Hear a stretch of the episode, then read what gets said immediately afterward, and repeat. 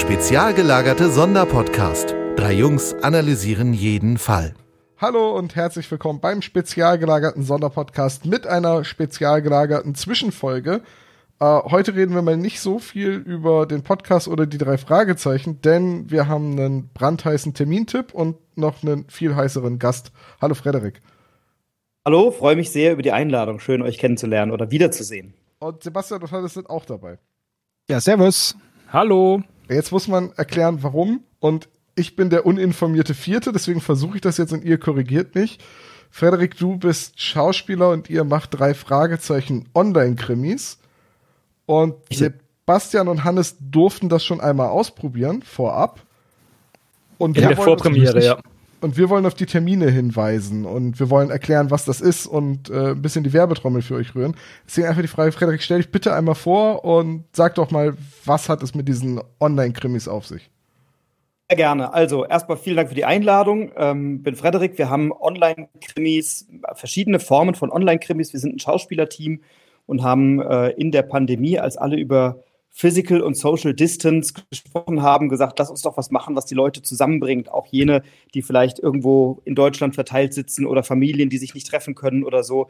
Wir sind alle leidenschaftliche Spieler, Spielerinnen, also Brettspiele im, im, in erster Linie mal und haben dann gesagt, komm, dann lass uns doch etwas machen, was wir seit vielen Jahren offline machen, nämlich Krimis, nur eben online über Zoom.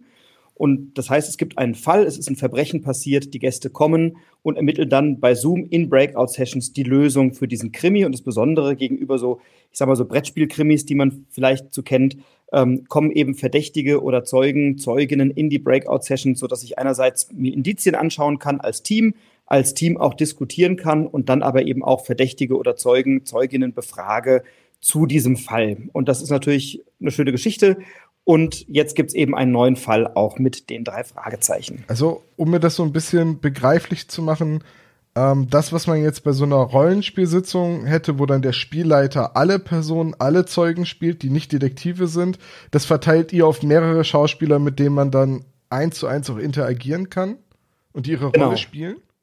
Genau, die, die kommen in ihrer Rolle dann in die Räume und dann ist natürlich das Spannende, erstens, welche Fragen haben überhaupt die Gruppen? Also was wollen die inhaltlich wissen? Was haben die schon ermittelt? Welche Thesen haben die aufgestellt? Und wie nähern sie sich so einer Rolle? Weil jeder Mensch ist anders und dann gibt es vielleicht Rollen, die ein bisschen kratzbürstig reagieren, wenn man sie blöd von der Seite anpflaumt und die vielleicht ganz anders reagieren würden, wenn man sie nett und charmant befragt. Und wieder andere muss man direkt mit etwas konfrontieren und wieder andere sind ein bisschen zurückhaltender. Also es geht da nicht nur darum, welche Informationen möchte ich, sondern auch, wie nähere ich mich dieser Figur und wie interagiere ich als Gruppe mit denen.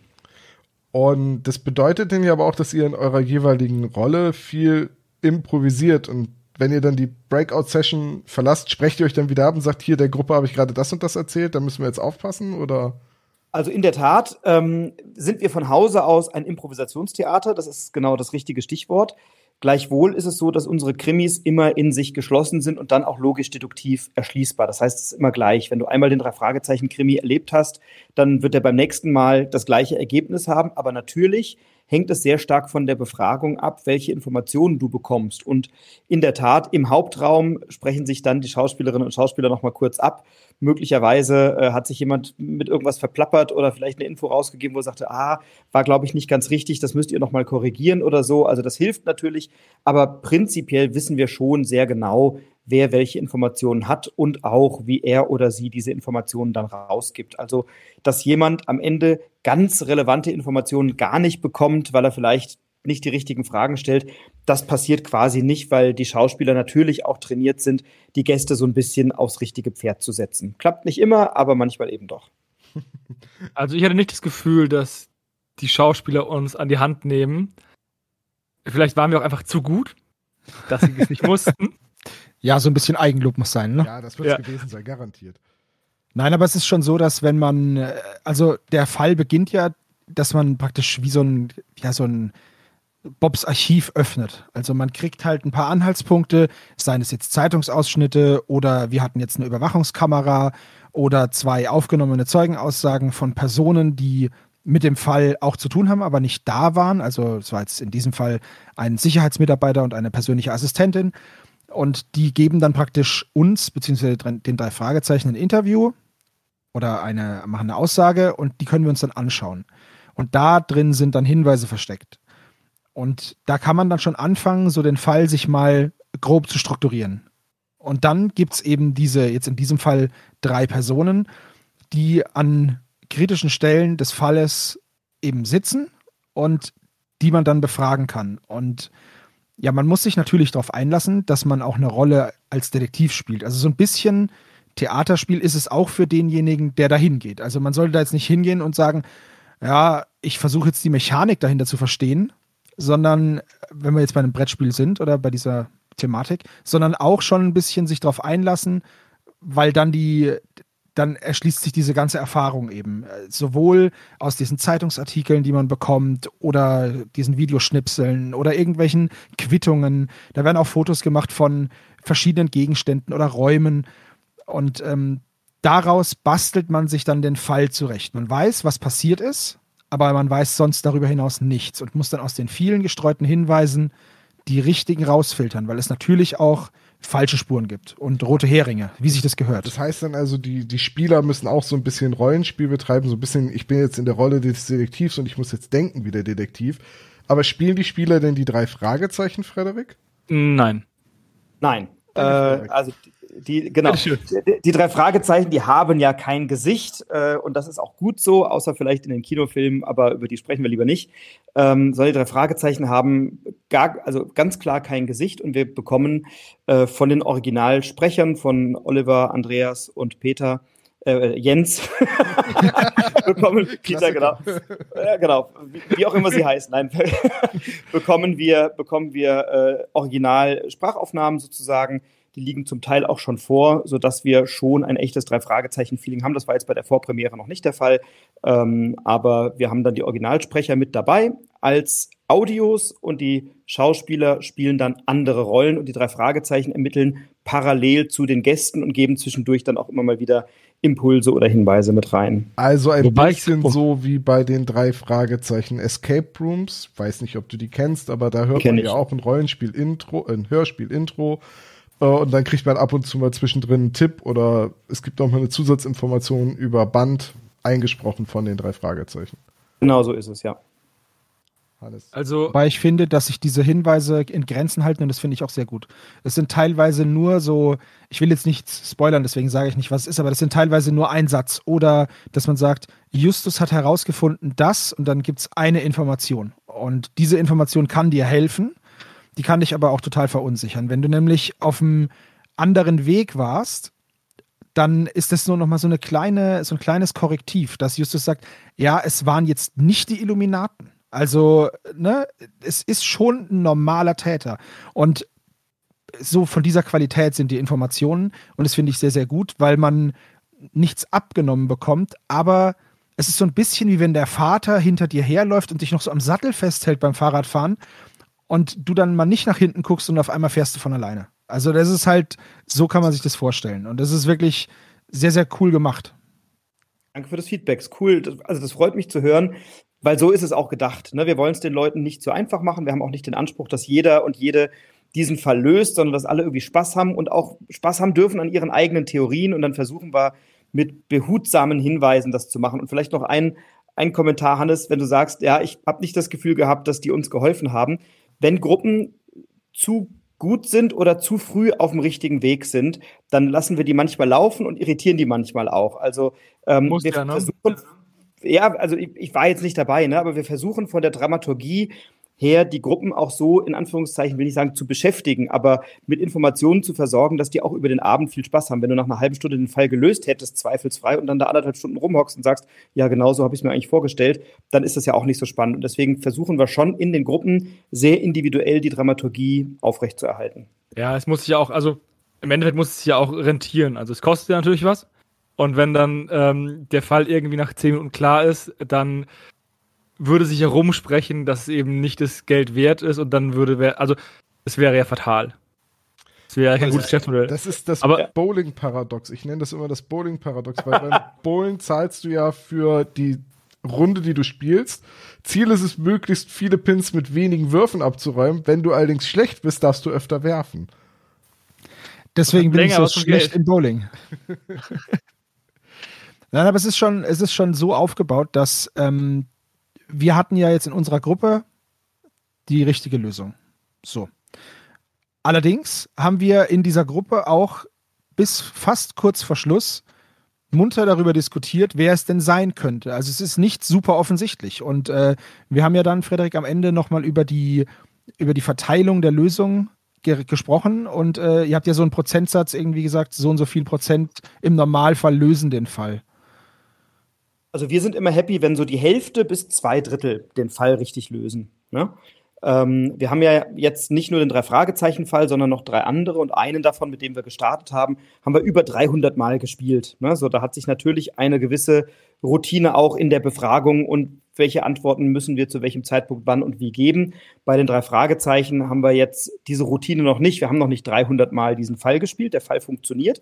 Aber natürlich ist es auch etwas, was wir über die ersten 10, 15, 20 Vorstellungen erleben, weil wir natürlich dann viele Fragen am Anfang insbesondere zum ersten Mal bekommen und dann auch gucken, wie beantworten wir die und so. Und bei den, bei den anderen Fällen ist es so, dass wir sagen, wenn die Hälfte oder zwei Drittel den Fall gelöst haben, dann sind wir soweit ganz happy, können auch mal ein bisschen mehr sein oder so. Ähm, aber es ist auch ein schönes Erfolgserlebnis für die, die ihn richtig haben, wenn es nicht alle richtig haben.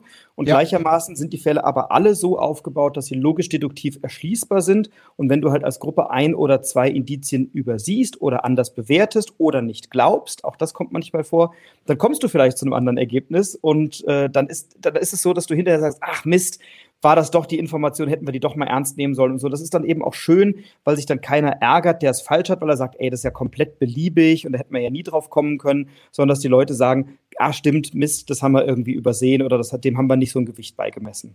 Bis zum Ende gab es immer noch ein Indiz, das ich überhaupt nicht einordnen konnte. Das habe ich aber ignoriert. Ähm, und es hat funktioniert. Aber ja, Mega. Also da konnten wir auch den gesamten Plan haben wir, also wir haben die richtige Person gefunden, aber wir konnten den gesamten Plan der Person auch nicht 100% nachverfolgen. Weil also wir halt auch Sinne irgendwie eigentlich nicht eine vollkommen realistische drei Fragezeichen Erfahrung. Ja, ja, ja. Mhm. es hat sich auch so angefühlt. Es hat sich so angefühlt und äh, einen großen Beitrag dazu leisten natürlich auch die Schauspieler, die, die sich da diesen, ja, die sich diesen, diesen Zeugenbefragungen beziehungsweise äh, verdächtigen Befragungen halt eben stellen. Und diese Rollen sind, äh, wie es der Frederik auch gesagt hat, die sind halt, die haben alle Persönlichkeit. Und das merkt man halt auch, wenn du mit denen redest. Und wenn du die, wenn du die halt doof anmachst, das ist uns halt bei einer, also bei meiner Lieblingsrolle ist jetzt egal, wer das war. Ähm, der, der Person habe ich das schon gesagt, aber bei meiner Lieblingsrolle ist es eben einem aus unserer Gruppe passiert. Der hat die ein wenig forsch angequatscht und dann hast du halt sofort gemerkt, so, zack, da fallen jetzt die Klappen runter Jetzt kriegst du keine Informationen mehr. Also zumindest ähm, nicht auf diesem Weg. Und das Coole ist halt auch, dass die Schauspieler mit dir spielen.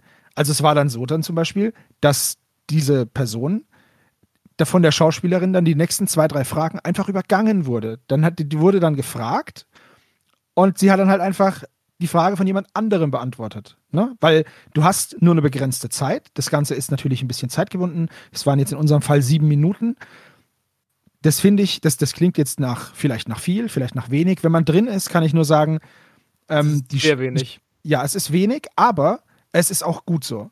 Weil du nämlich dann nicht ins Palavern kommst. Du musst kurz diese Schauspieler oder diese Rollen kennenlernen und dann zum Wesentlichen kommen. Und das hat auch dieses Gefühl von, die drei Fragezeichen sind in einem Haus von Person XY, befragen die Person. Und dann gibt es ja immer am Ende der Szene irgendwie, verlasst mein Haus oder ich muss noch einkaufen gehen oder das Telefon klingelt. Und genau so ist es eben auch, wird es eben auch rübergebracht. Und das macht das Ganze sehr nachvollziehbar und sehr erfahrbar. Das Schöne war ja, wir hatten immer so einen groben Schlachtplan, was wir fragen wollen.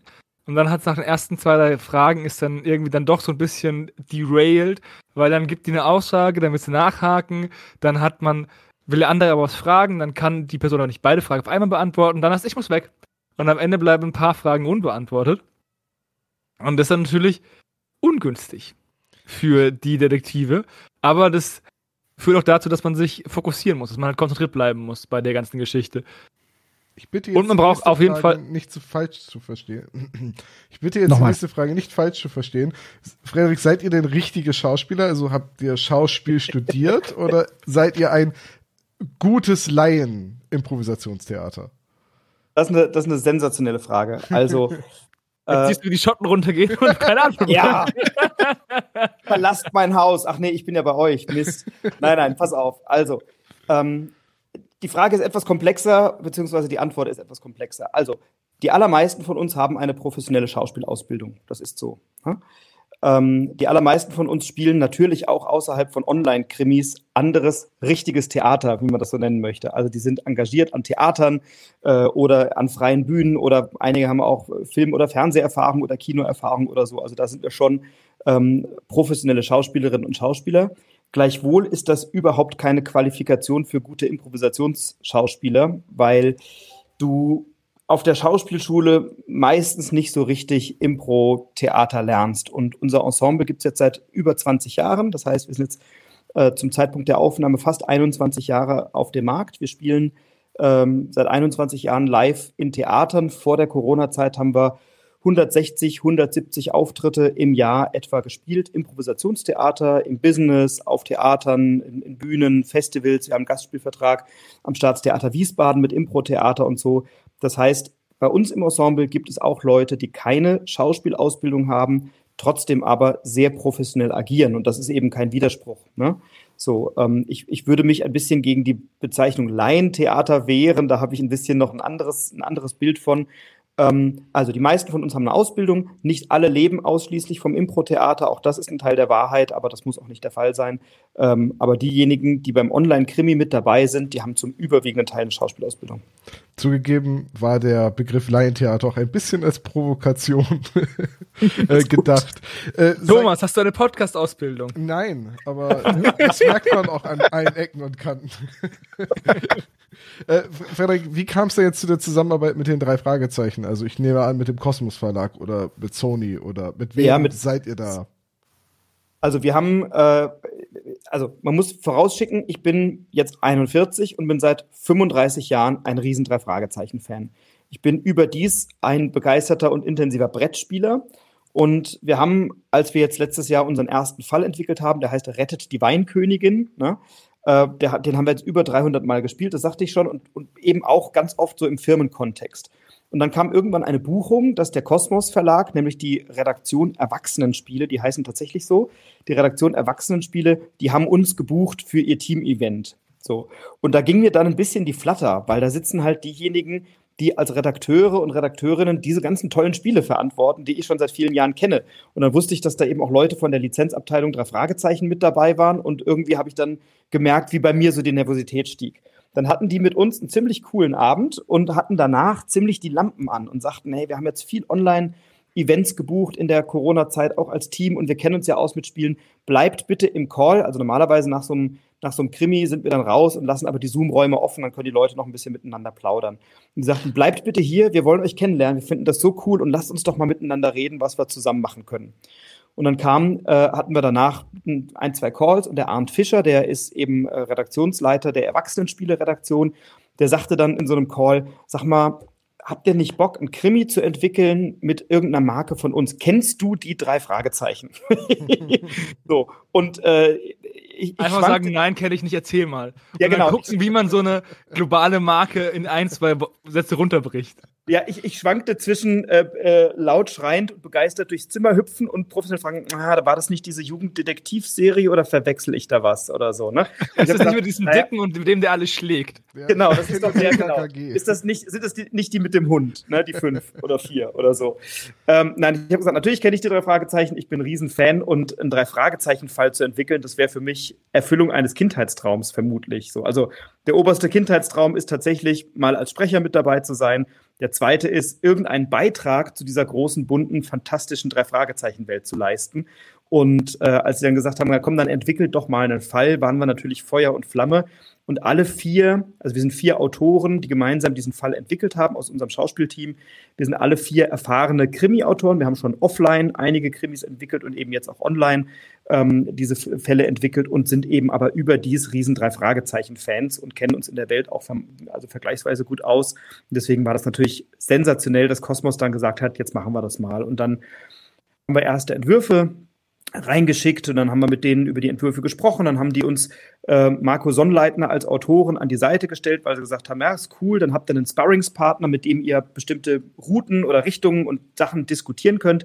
Der hat ja nun auch den einen oder anderen Fall geschrieben, fast 40 sind es, glaube ich, oder so. Ähm, und dann haben wir mit dem so ein bisschen Ping-Pong gespielt, haben ihm unsere Story-Entwürfe und die Figuren, Charakterisierungen, Motive und so weiter zugeschickt. Und dann kamen immer so ein paar Rückmeldungen oder Rückfragen von ihm. Dann hatten wir ein, zwei Zoom-Calls, wo er das Ding nochmal so auf Herz und Nieren geprüft hat.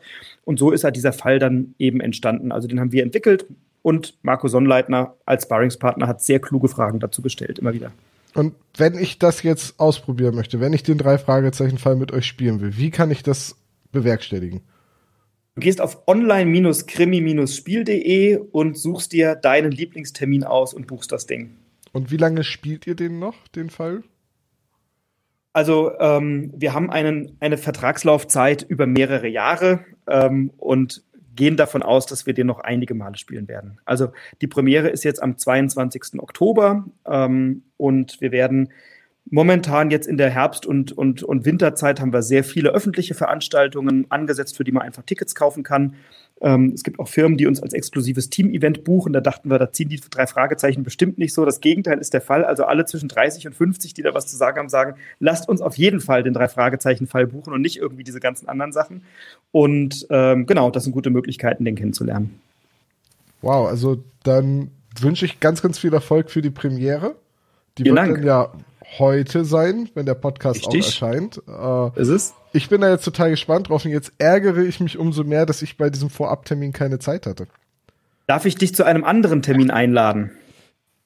Ja, gerne. Ich, äh, Ja, aber ich würde, ich würde mitkommen, weil Tom sonst echt verloren ist. Ja, das verstehe ich.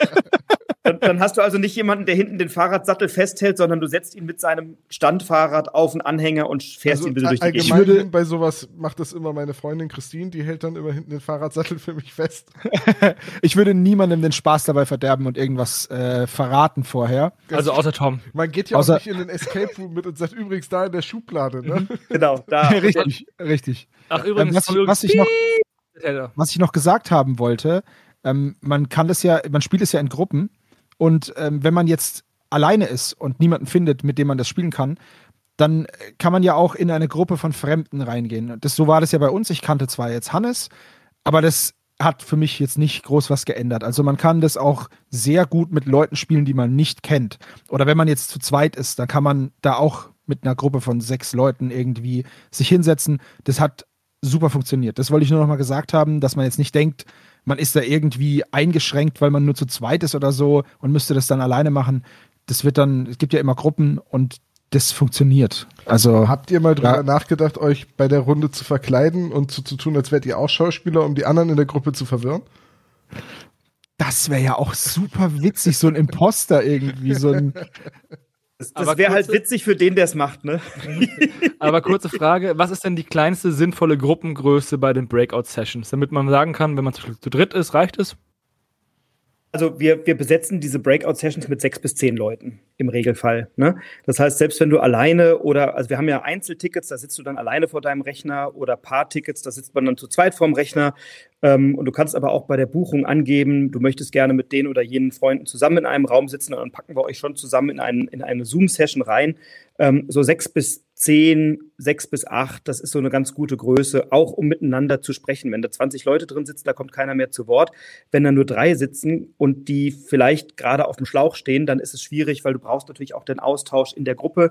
Wir versuchen aber immer, das auch so anzuregen, dass in der Gruppe auch ein guter Austausch stattfindet. Und das war bisher tatsächlich immer ähm, etwas, was wir als, als sehr, sehr schön erlebt haben, insbesondere in dieser Pandemiezeit, dass sich einfach Fremde da angemeldet haben, ein Ehepaar, ein Pärchen oder, ein, weiß ich nicht, zwei, drei Freunde oder so. Die haben dann neue Leute kennengelernt, haben sich mit denen gut verstanden, haben gesagt, okay, cool, äh, lasst uns irgendwie Kontaktdaten austauschen. Den nächsten Fall lösen wir in diesem Team, weil das hat Spaß gemacht miteinander. Und das ist eigentlich was, was mir total gut gefällt, dass, dass du als Fremder kommst und irgendwie einen coolen Abend hast und dich dann danach online zu was auch immer wieder verabredest. Und das ist irgendwie das schönste Kompliment, was man kriegen kann. Das ist sowieso, ich bin ja genau wie du, ich glaube, wir alle sind ja Brettspieler, wir sind Rollenspieler und, und Tabletop und das sind alles so soziale Hobbys und ich finde es immer schön, durch das Hobby irgendwie auf einer Convention oder irgendwas mit Leuten zusammenzukommen, die man nicht kennt und ich habe schon sehr, sehr viele Freunde, äh, durch dieses Hobby kennengelernt. Und wenn ich dieses Hobby nicht hätte, gäbe es nicht mal diesen Podcast hier.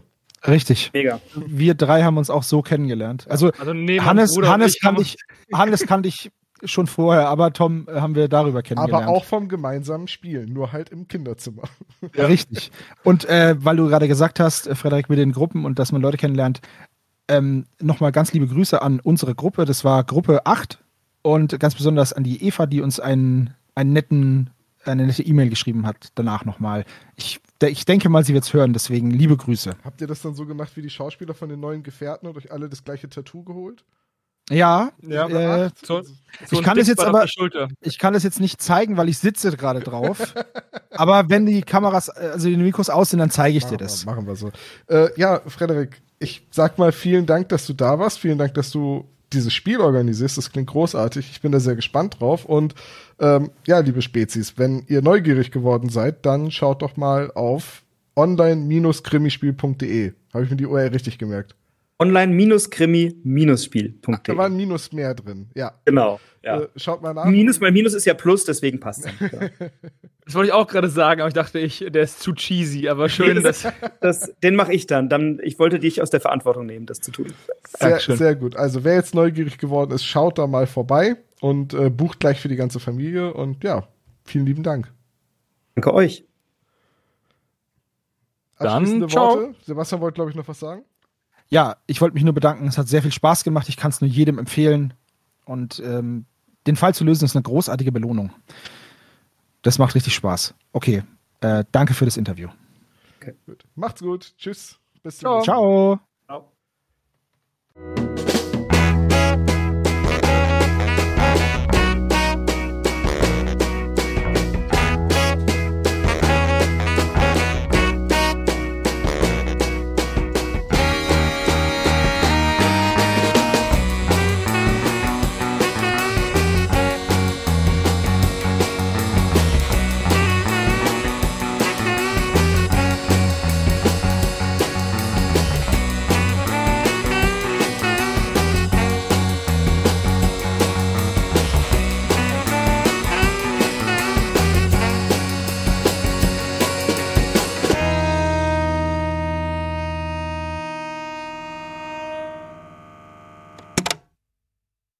Das war der spezial gelagerte Sonderpodcast.